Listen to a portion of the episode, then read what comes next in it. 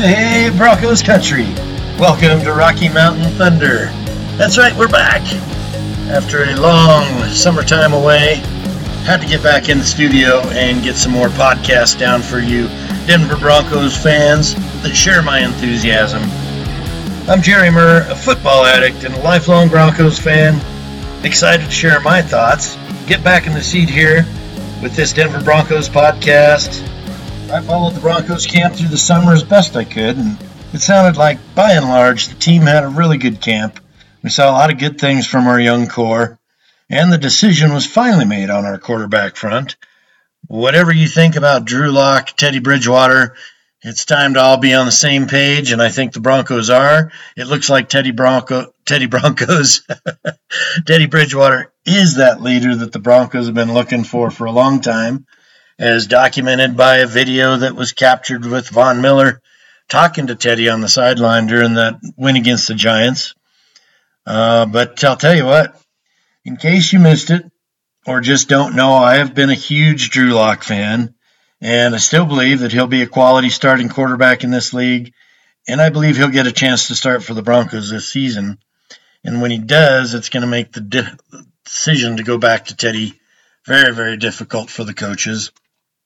But let's get into my notes here. I've said many times that I expected the Broncos would name Teddy the starter.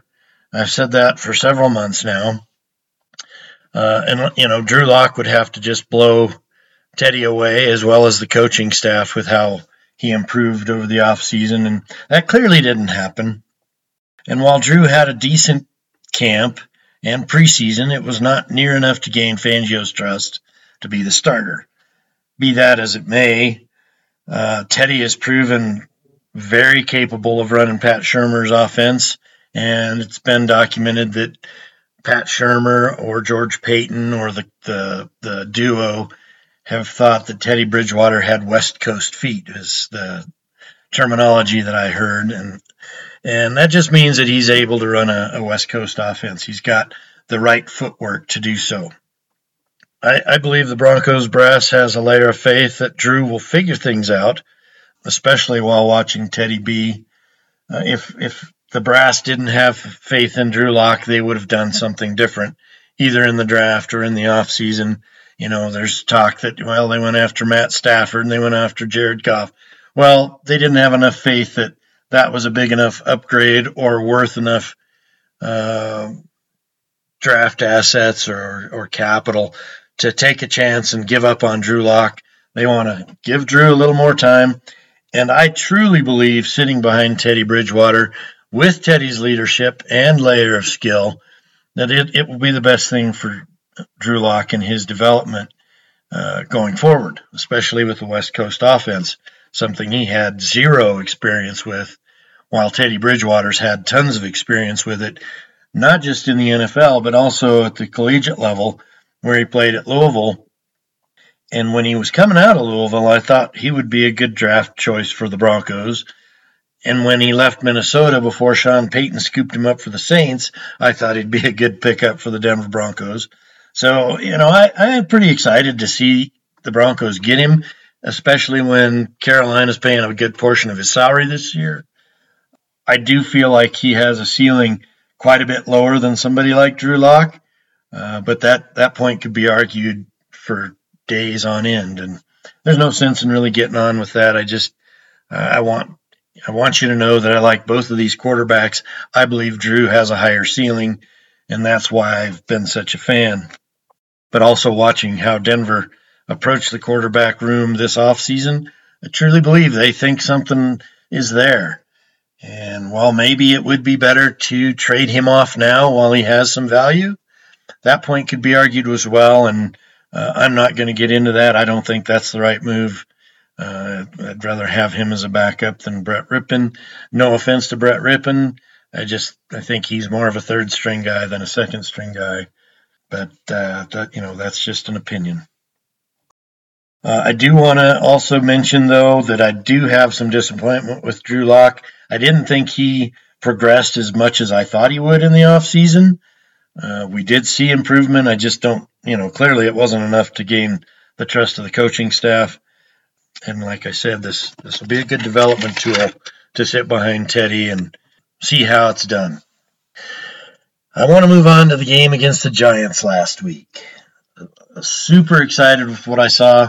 I went on record saying I thought the Giants' defensive front was a quality defensive front, and they gave the Denver Broncos running game fits, except for Gordon's 70-yard run late in the game. I was very disappointed in the progress of the running game this week or last week, and I gave the credit to the D-line, and maybe it was more of an indictment on the Bronco offensive line is still not got it quite figured out, although Graham Glasgow had a rough week with a heart problem, ended up going to the hospital after the game, and hopefully he'll get that all worked out. And I hope the best for Graham Glasgow and that his health won't be a concern for him going forward. They do have Natani Moody in the wings. If Graham Glasgow can't go, Moody is a beast.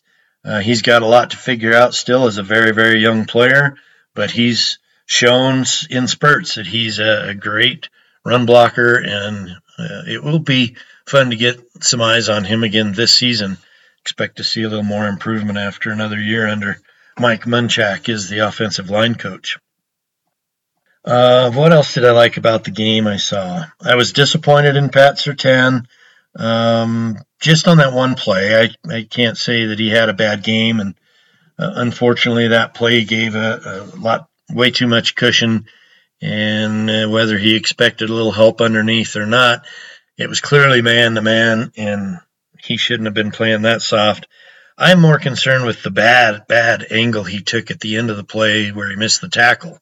Once he'd given up that cushion, he needed to recognize that he needed to make sure that play didn't go for any more and cut off that angle, and he took a horrible angle.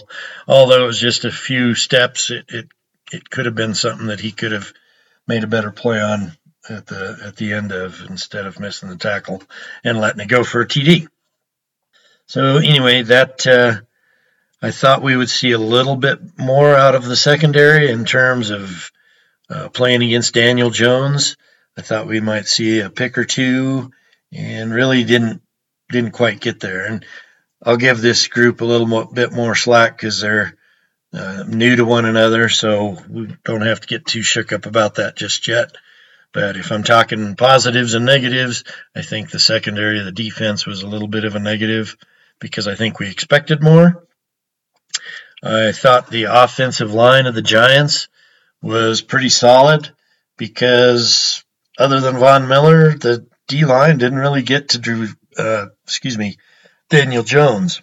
So, again, maybe that defensive front's just not quite as good as we thought they were.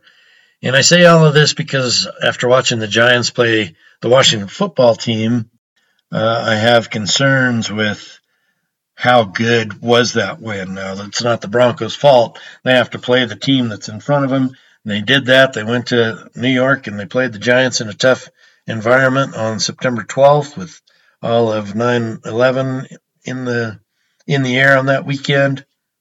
The Broncos came out and they did what was expected of them and took care of business. But it just looks like the Giants maybe not the quality team I was hoping they were after that win. So in order to get a little start on the day and the podcast, I posted on Facebook this morning. I was curious how everyone was feeling about the Denver Broncos after watching what Taylor Heineke and the Washington football team did do to the Giants last night. And while we can go round and round about how the Giants just kept shooting themselves in the foot there in the last quarter of the game and ultimately just gave the game to the Washington football team, but frankly, I'd have hoped that game, and I didn't expect that game would be that close. I picked the Giants to win, thought largely the defenses of both teams were neck and neck. I know the Washington football team defense is going to be solid, but with or without Ryan Fitzpatrick, I didn't believe the football team's offense would be capable to put up enough points to win that game. So missed out on my pick 'em on Thursday night, and the Giants lost the game in the last 5 seconds with a field goal after a great defensive player jumped off sides. So, again, it was a horrible ending to what turned out to be a really good game, but, boy, the Giants didn't do anything to help them, and they did more to lose the game than they did to win it there in the ending. So I was really curious about what everyone felt about the game and the Broncos, and I kind of got chastised as being a Broncos hater, and that's exactly not what I was trying to do.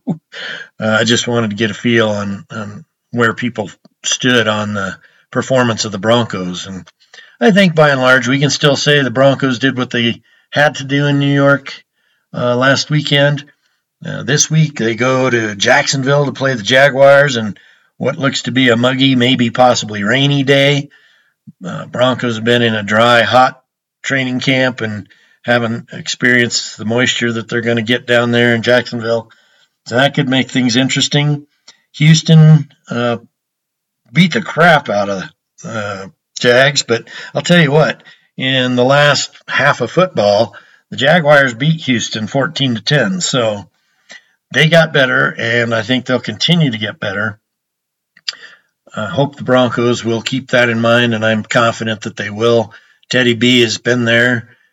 We do have that leadership component, I think, on both sides of the football that we haven't had in 4 or 5 years, as Von Miller said this week, since 18 was around. So let's go Broncos. We got plenty to still be excited about, and I am confident this team is still a 10-7 team at worst, and unless, of course, the injury bug gets after him. And, we're off to a little rocky start with Jerry Judy going down, and, of course, Graham Glasgow, and then Ronald Darby's injury is shades of last year's.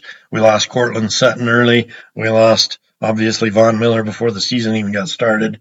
And A.J. Booyah got injured in that first game or so. And so shades of last season. Let's hope that that's not the case. I think we can still hold our heads high and be excited to watch Teddy lead the Broncos past the Jacksonville Jaguars.